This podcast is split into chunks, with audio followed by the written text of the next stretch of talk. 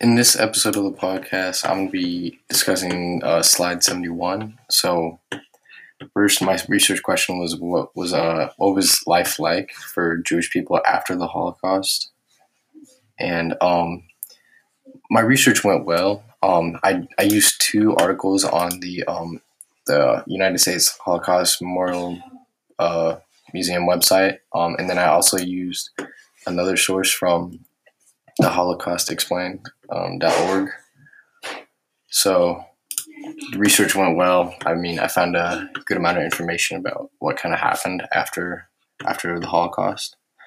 And my research question did not change as I kept going along in my research. I found basically most of the information that I need to answer my original question. For what I learned about life after the Holocaust, so basically many of these people after getting rescued from the camps, a lot of them tried to meet up with surviving family members, and many of them didn't really have too much of a family after, with the 6 million Jews that were killed during the Holocaust. So many of them returned to their hometowns.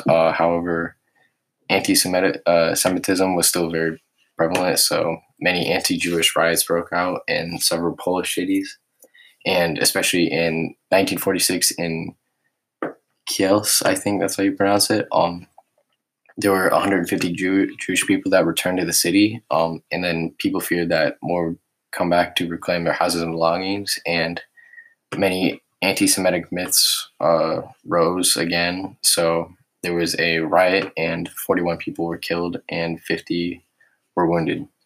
50 or more were wounded in this riot.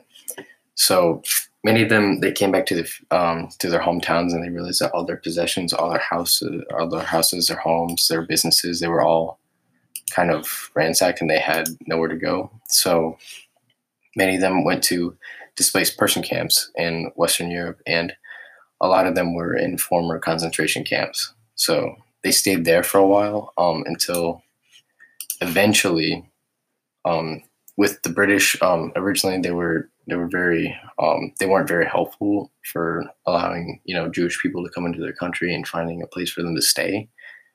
So after some opposition from the Jewish people from Britain, they decided that since they were controlling Palestine at the moment, to split it up into Israel and Palestine to allow sanctuary for all the Jewish people that had nowhere to go or no money, and they were trying to find their families.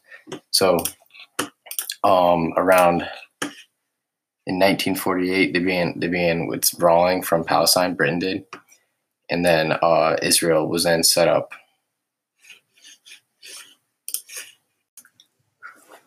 I also think it would be interesting to learn more about some of those German inhabitants that were not Jewish and how they kind of reacted to them losing the war and going back into a sort of normal life without fascism. I think that'd be interesting because most of them were brainwashed. So I'm kind of wondering how long it would take for them to go back to kind of normal living and realization, and kind of to get away from the anti-Semitic beliefs. I mean, I imagine many of them never really got back to normal and being not brainwashed, but I think it'd be interesting to learn more about that.